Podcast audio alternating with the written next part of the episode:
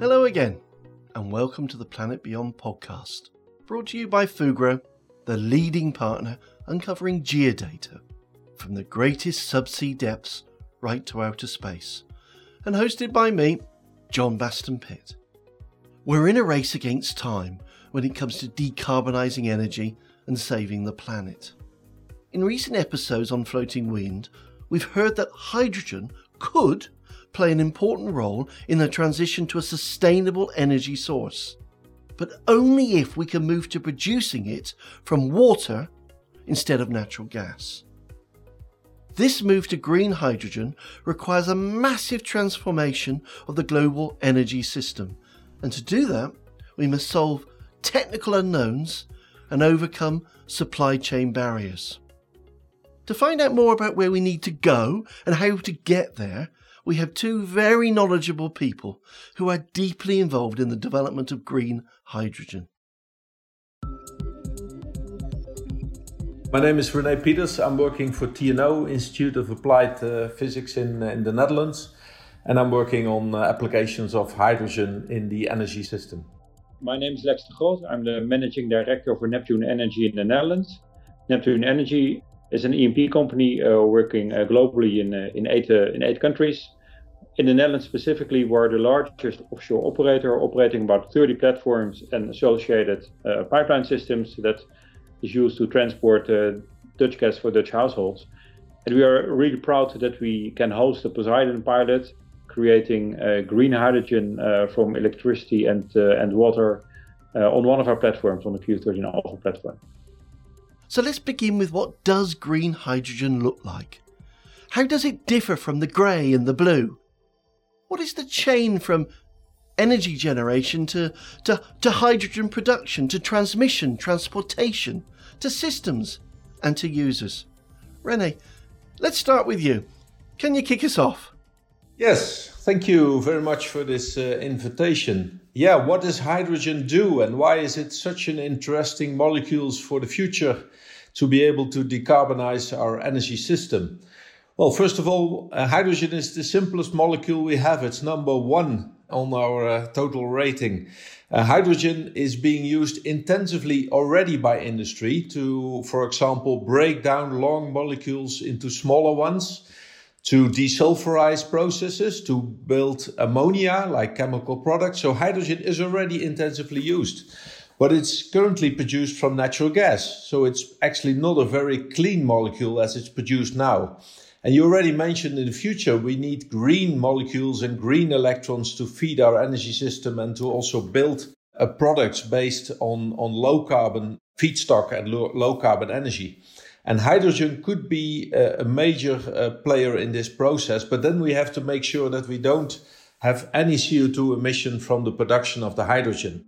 And that's where the green hydrogen actually comes in. Yes, let's get into the different types of hydrogen. So now we nowadays we split hydrogen basically in three options to produce it. It's it's the gray hydrogen, as already said, from natural gas, but there's a lot of CO2 produced. About 10 kilograms of CO2 is produced from one kilogram of hydrogen produced from natural gas. If we manage to capture that CO2 and we store it in the subsurface, like in depleted gas fields offshore in the Netherlands, there's plenty of options we have a low carbon energy uh, hydrogen produced, and we call it blue, but it's not a zero uh, emission uh, hydrogen. It's not a green hydrogen. And to get to green hydrogen, we have an option to split water into uh, hydrogen and oxygen. And for that, we need a lot of electricity. And of course, we need green electricity, which should come from renewable sources like solar or wind or hydropower. So any green electron could be used to actually split the water into green hydrogen. And just to have a little bit of a feeling, you need about 50 kilowatt hours of power to produce one kilogram of green hydrogen. And if you uh, are aware of the current prices of electricity, well, especially nowadays, that's still quite expensive. So it means that we have to go to lower cost electricity production from renewable sources so, to make green hydrogen work, we have to move to low carbon, low cost renewable generation. Yeah? That's what we need because hydrogen is really one of the best options to decarbonize the, the difficult part in our energy system.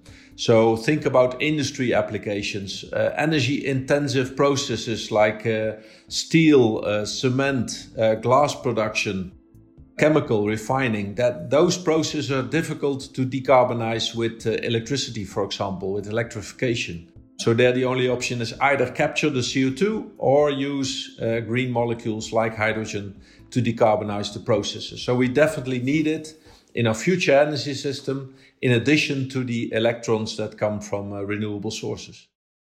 What's happening right now that is moving us to a point where we can consider these options? Yeah, good good point. Because uh, hydrogen is, is nothing new for many industries. Eh? We're already using about one megaton of, of gray hydrogen into the Dutch industry, mostly in refining and, and chemical. So it's nothing new. The only thing is we have to move it to low carbon or, or, or zero carbon, so green hydrogen. And there's a lot of projects under development to actually produce green hydrogen from offshore wind and offshore uh, also floating solar or solar onshore and to actually uh, build up uh, a, capacity to produce green hydrogen from, from renewable sources. So there is uh, initiatives and first pilots and first demos. Scale is still small, so we have to scale up. We have to bring the cost down.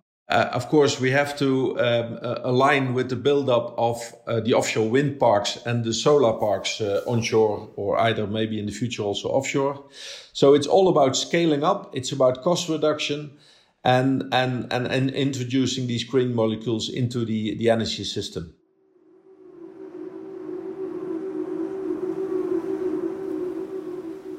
Lex, this is a great time to bring you in because you are actually doing this. Neptune Energy has a world leading project to produce green hydrogen from offshore wind. Could you tell us all about it? Thank you for the, uh, for the invitation for this, uh, this podcast. What is Poseidon? Poseidon is really the first step into the future that, uh, that René is, uh, is painting, I believe.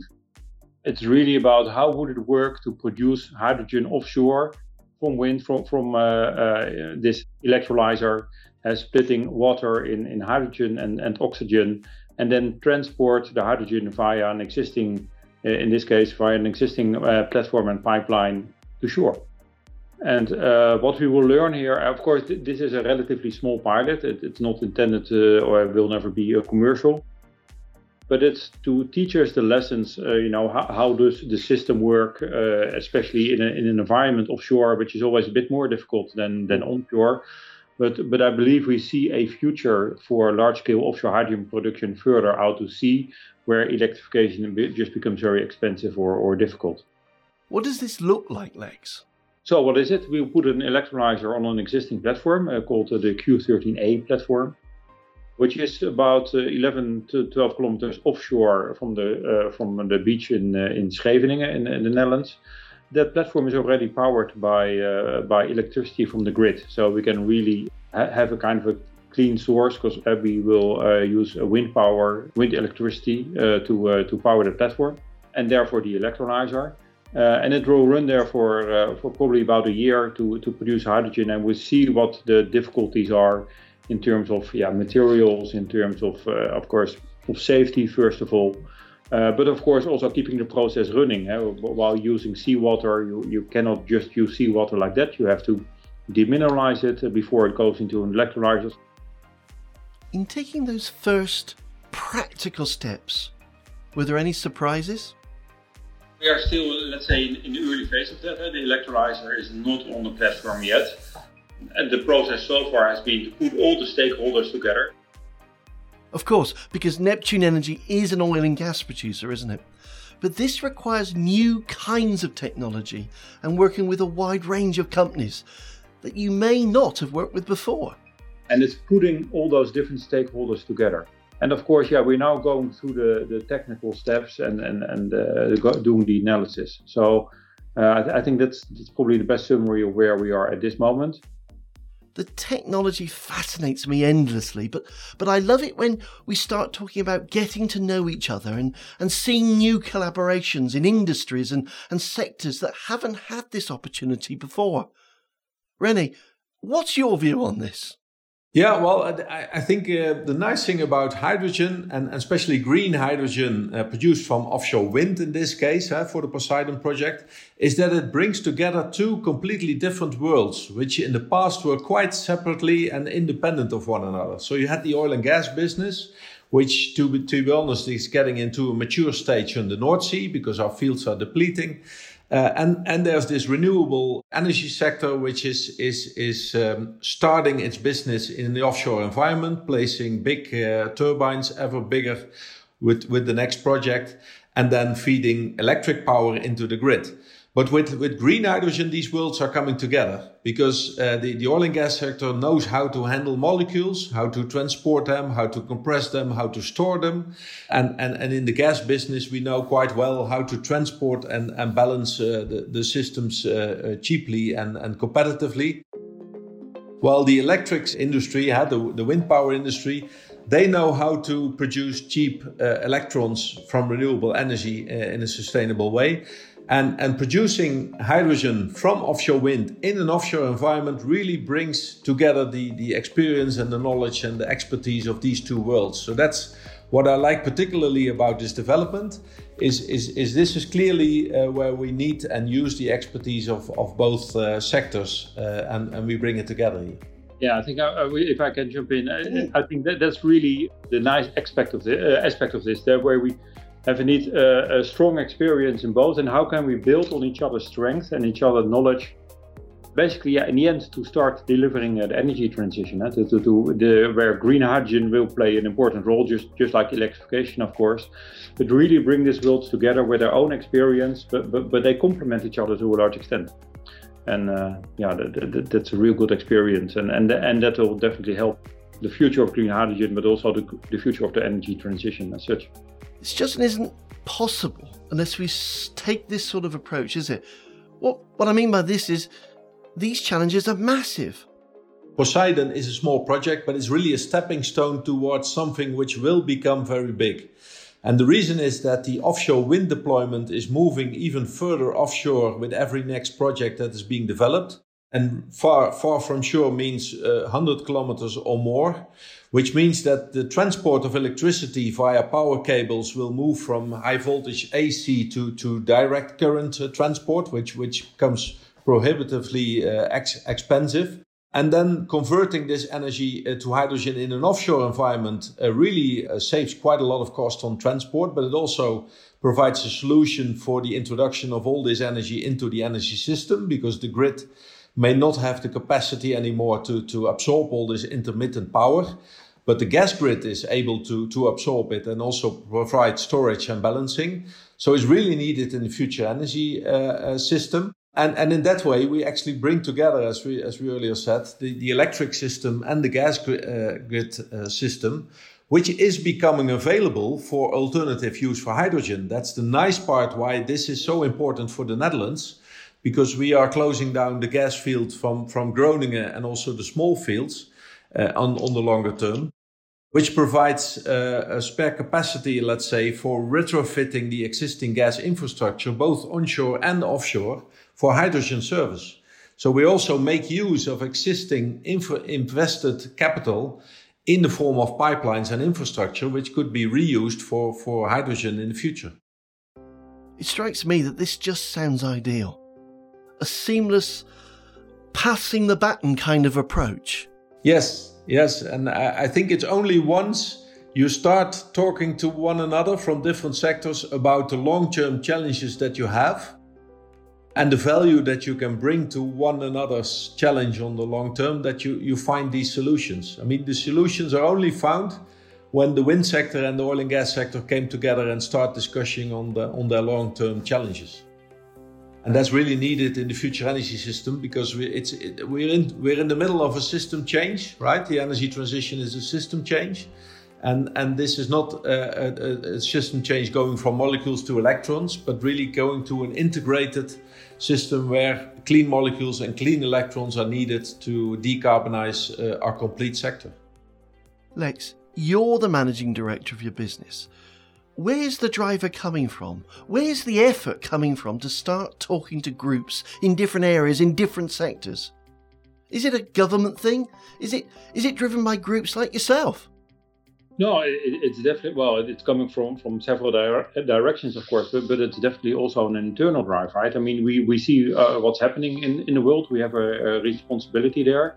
We are in the North Sea, which I think is an ideal environment uh, because of what we've built in, in the last decades, but also because of the location of it and and uh, and, and the circumstances that you have there to think about reuse and uh, to think about how can we optimize and look at system integration. And uh, institutions like TNO uh, like, and people like René, of course, play a large, large, large role in that because they have the overview, they, they see the, uh, the potential that it has, and, and, they can connect us, and, and they have done in the past to the different sectors. And in the past, you were let's say where, where we were putting platforms and drilling wells, uh, uh, we were kind of in competition with the wind sector because they wanted to build wind, windmills and uh, yeah, and and so it was more like okay, uh, we're not talking to each other but trying to protect our own uh, territory, in a way. And and and now you see the power of uh, of system integration, and what it, what it can bring to the future, to the to the energy transition. And so, so, we have to, yeah, come out of the silos, um, where we used to be in uh, in, the past. And and and, and yeah that's uh, that's driven internally. It's driven by by the sectors. It's driven by government. And and of course we're all with the perspective to get an uh, to a zero carbon energy supply for for the Netherlands in this case. What I'm hearing is that the barriers are coming down. We are seeing a new form of collaboration because the industry has a shared goal, a goal to support a clean energy transition, which must happen at an industry wide level. Lex, let's talk about the practicalities of this for existing oil and gas companies. How simple is it to convert existing infrastructure? It sounds easy, but is it really? Yeah, that, that's uh, that's a very good question yeah, we have to look at in the end it's molecules that we're dealing with, but of course it's a different type of molecule that that affects the materials uh, that we have on the platform in a different way. And so uh, we are used to to dealing with uh, with gas and, and uh, in, in the system, but the effect on on, on the materials uh, is different for hydrogen. So that's something we really need to closely look at because obviously whatever we do in this uh, has to happen in a safe way, and we don't want pipelines yeah, bursting, for instance, to when we are in this process. So, so that's one of the very important elements in here. The pressures uh, that we work with uh, is one thing. Uh, the materials that we work with is another thing and getting also train our people to work with hydrogen. And that's another important part of this. So it, it, it is looking at the materials that you have. Uh, we, there are many different types of alloys of, of metal that, that you have on your platform. It has to go through every part of that uh, mm-hmm. typically. So you need to make sure that, that it can be done safely. And you also need to look at, for instance, yeah, your, your alarm systems. How do, do you react to, uh, to, to hydrogen instead of, uh, instead of methane, uh, for instance? So, so your entire system uh, has to be uh, checked for suitability for hydrogen. And you also need to train your people to work with it. So it's, it's, it's quite an effort, but you also notice that especially on the people part, actually people are very interested in this and they are willing to learn about how to deal with it. So it also, uh, yeah, gives kind of energy to uh, to the company to work on projects like this. If I can add, if you look at the bigger scale uh, that we are in this transition, we're, we're trying to, to, to make a transition from a, from pure oil and gas producing region and, and, and wind uh, producing uh, green electrons into a system which is much more integrated. Eh? So, so it has still some gas production. It, it will trans it has will have cables with power transport, but also hydrogen production with hydrogen transport, and it may also have CO2 transport and storage in depleted gas fields. So so it's actually a big puzzle which cannot be solved by a single player alone, not alone by Neptune or definitely not by TNO, uh, but not by individual uh, other operators as well. So this is something you have to do as a joint effort. And that's why, why Neptune and TNO, but many other operators and, and suppliers are working together in a, in a large collaboration program to look at how this transition in the North Sea actually can, can be managed and can be planned. And, and when does the infrastructure become available for alternative use? Uh, and is that on time? And, and is it at the right place? And has it the right capacity to be used for alternative use, like hydrogen transport or maybe CO2 transport? Or CO2 storage or, or hydrogen storage for, for balancing. So it's a big puzzle you have to make together. It seems as if the North Sea is almost the perfect testing ground to solve this complex puzzle. It is, and and and I think it's it, there are several reasons. First of all, especially the southern North Sea is a shallow uh, North Sea, so it's it's below 50 meters, which makes it easy to to install equipment. Uh, it's all fixed bottom uh, stuff.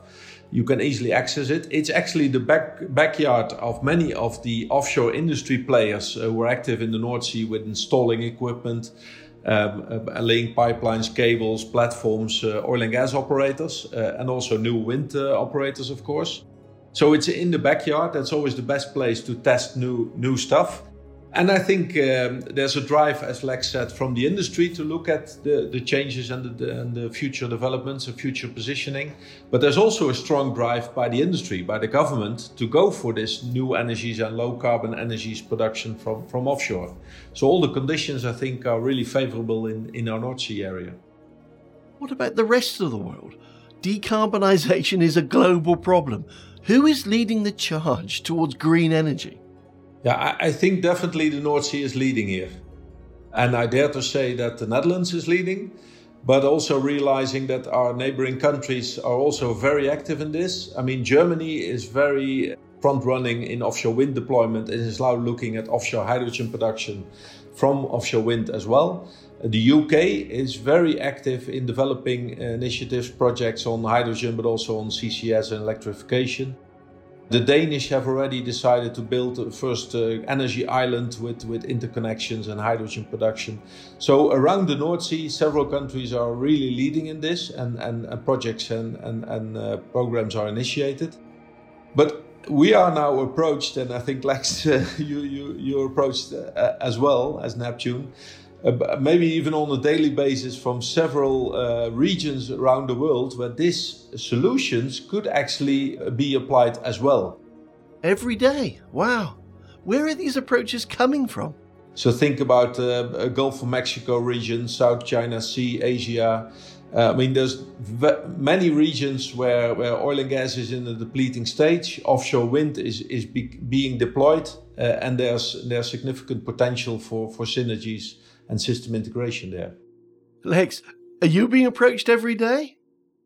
Well, not every day, but yes, uh, we are approached to also to present the Poseidon pro- project. Eh? I think uh, not that long ago we were uh, approached uh, by uh, our the Dutch embassy in uh, in Chile in South America to to present the project and, and of course the larger perspective on this. So so definitely yes, Korea was also another country. So it's yeah, and, and probably for TNO it's even more because you have even more connections here. But but definitely we are approached. Uh, uh, what I'd, like to add to what uh, René was saying is that uh, you, you, mentioned René the, the, initiatives in the Netherlands, in in Germany, in Denmark, in UK. But my feeling is it's still uh, very much aimed at the local uh, country need. And and if you look at the North Sea, I mean it, it's kind of logical to to have one approach here, right? To uh, of course every country wants to uh, get get its emissions down and therefore focus on what they can do themselves. But uh, but but but yeah, the, the sea is, is basically one space, and and and the system there can be used even better, I believe, if we uh, if there is a cooperation between all the countries that René mentioned, and, and probably more, but especially in this space, uh, Netherlands, Germany, uh, Denmark, and, and also UK. Are you hopeful that this can happen? Yes, yes, I'm hopeful it can happen. Yeah, I think uh, in this innovation phase, everybody's having their ideas, and I'm sure that also, uh, yeah, that there will be a moment when um, when we'll look at how can these uh, ideas come together into yeah. one one exercise. Of course, I mean it has to start somewhere. That, that, that's pretty clear. But from there on, I'm sure we can, on the longer term, cooperate and uh, and get the best solution out.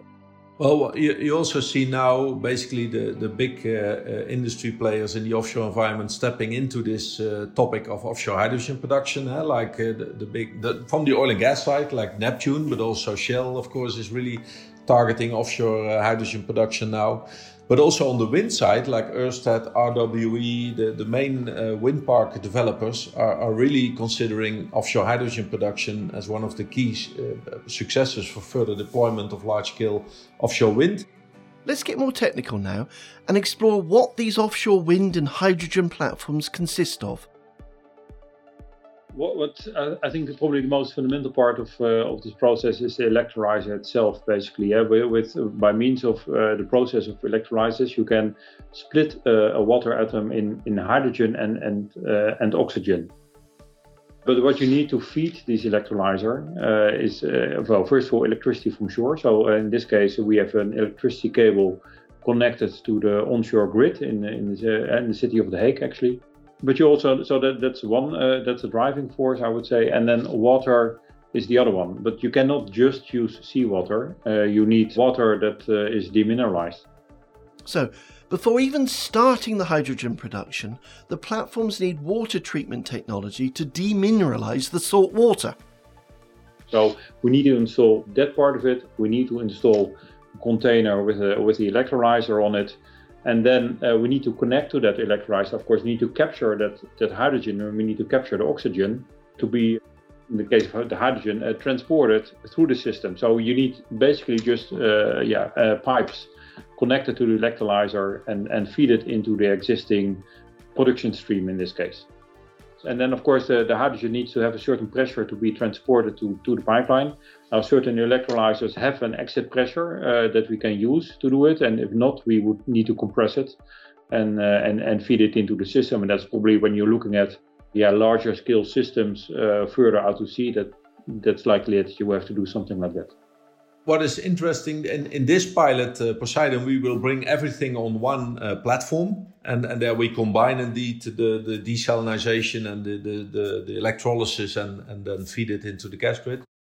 When you start scaling up uh, from the one megawatt scale that we have now, but we have to go to, to maybe a thousand fold acceleration towards a gigawatt scale, you, you start discussing on optimizing the system. So is it beneficial to have everything on a single platform? Probably that's not possible on that scale. Or is it attractive to actually split parts of the system in separate uh, systems? So for example, there, there's industry looking at, can we put the electrolyzer into the turbine itself, the wind turbine? Because in that way we can do the splitting of the uh, water into the hydrogen in, in the turbine, and then uh, you you don't get a power cable from the turbine, but you get a, a, a, hydrogen pipeline, which you can then bring to a centralized platform, which probably compresses uh, the hydrogen and feeds it into the pipeline export line to shore. So industry is already looking at the most effective way of carrying out this work including the idea that the, the turbines themselves can become the heart of the, the hydrogen production. Now, you mentioned earlier what a rapid development scale time frame we've been dealing with. Can you give us some concept of the time frame for, for this pilot project and then scaling up from one megawatt to gigawatts? Yeah, well, I think for, for the pilot, we intend to produce hydrogen uh, basically uh, in 2023, maybe uh, maybe late 2022, with all the work that, that, we still have to do. I would probably say, but I, guess René is probably the better person to answer this. But when you look at gigawatts, you're looking at post 2030. But there will be steps before that. Yeah, yeah. So the, here it is important, I think, to to realize what is the driver uh, for this offshore hydrogen uh, production and it's actually twofold. One is the, the offshore wind parks is moving further offshore, which makes transport by power cables uh, expensive. Well, if you go to 100 kilometers offshore, you're talking about the wind parks, which will be developed around 2030, just maybe a few years ahead or a few years later, but around that time. But there's a, there's a second important reason to go to hydrogen. That's actually that all this electricity cannot be absorbed in the electric grid anymore. Uh, because the capacity of the onshore grid is just not sufficient to, to follow the, the, uh, the exponential growth of offshore wind. And that means that the energy can only be absorbed in the form of, of hydrogen into the energy uh, system onshore. And that moment, when, when you have this capacity limitation, is also around 2030. So 2030 is really a critical year. And that's not just for the Netherlands, it's also for the UK and for Germany, that the absorption capacity of, of excessive offshore wind power is just limited for the grid. So if you have to follow the scale of the offshore wind parks that are under development, so that's gigawatt scale eh, for the next for every new park being developed, you also need a gigawatt scale of electrolyzers at the same time that this conversion is, is needed. Now, if you if you go back from one gigawatt in 2030 down to the one gigawatt we have now, well, there's at least one or two steps in between before you get to that scale. So, so we, in, in, in eight years' time, we have to do two step ups of the scale from, let's say, one megawatt to, to 10, 20 megawatt, and then maybe to, to 300 megawatt before you can go to, uh, to a gigawatt scale. So, uh, well, usually uh, scaling up takes three, four years. So, well, it could fit, but we have to hurry, let's say. We have to, to really start scaling up this process uh, soon. When we look out there to the future, what are those big obstacles that we see at the moment? What are the barriers that must be overcome? Yeah, I would say we have to realize that although we are talking about gigawatt scale and, and, and, and sizes and, and volumes, the reality is that we are currently working on a one megawatt unit, and that will be the biggest one which is installed in the Netherlands uh, at that moment in time. So, scaling up standardization, automation of the production of, of electrolyzers, and then bringing the cost down to a level which makes it also economic to run it. Uh, and also run it in an offshore environment. That is really a big hurdle that we that we have to uh, to jump on, and we we need at least uh, well, as we say, five to ten years to to make that work.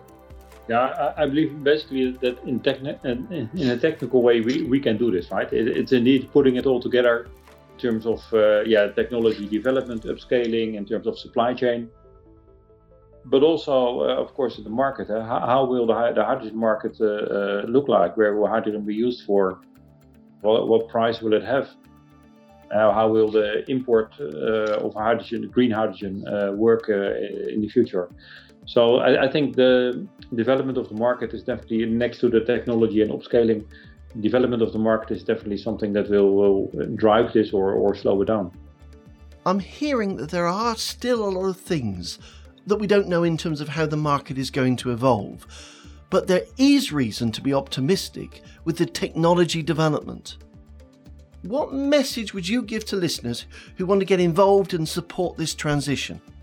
Uh, well, if you ask me, the lessons we have learned from this process that, that, that started three, four years ago and, and got to this phase was actually that we have to start talking to industry players and, and partners who are not our, our standard companies or, or people we, we talk to because they are in, in, in different sectors. Uh, but talking to those uh, groups uh, can give a completely new perspective and create new ideas and, and, and come up with new solutions which you would not have come up uh, talking to your uh, standard peers and, and your standard groups. So I would advise all the listeners, who I expect are still also a lot in the traditional uh, sectors in, in Fugro, to start talking to, to groups are completely out of their standard uh, group of, uh, of, of uh, communication.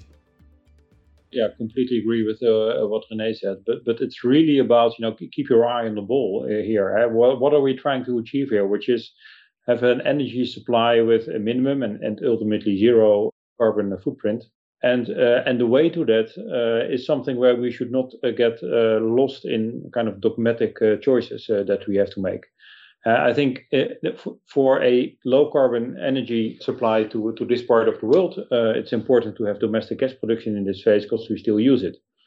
Domestic gas production is also useful because we had the infrastructure that could be reused, uh, which is an efficiency. Of course, uh, reuse is, a, is actually an important uh, environmental benefit at itself. So, so continuing gas production in this part of the world, as long as there's demand, makes a lot of sense for the environment, of course, also financially, and it keeps the infrastructure longer alive for potential reuse. Of course, we will uh, have to remove probably about 80% of the platforms, and that, that's fully accepted and that's clear. But the part that can be reused, please keep it alive to be mm. available for reuse so that we don't have to install it again. And then indeed, uh, via electrification uh, and, and uh, offshore green hydrogen production, uh, have that complete picture in mind when, when you make choices. Don't make, if anything, I would say, don't stick in a dogmatic choice of uh, it all needs to be wind or it all needs to be, uh, I don't know, nuclear or, or, or whatever.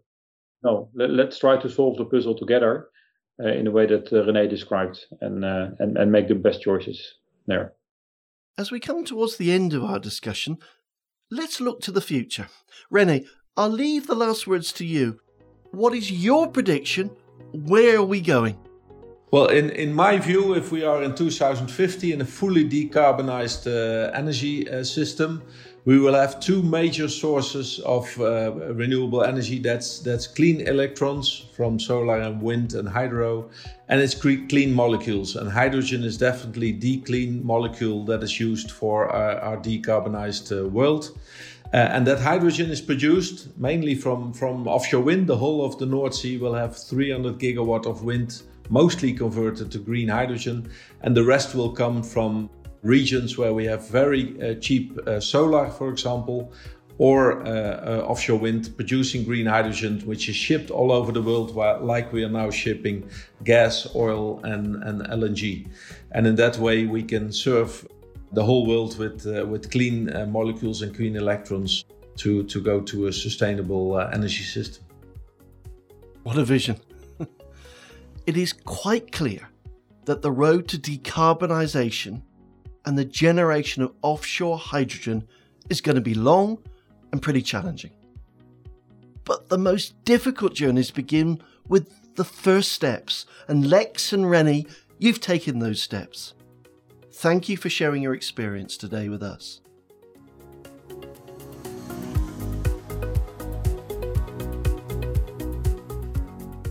Planet Beyond has been brought to you by our talented production team at Reby Media and Fugro.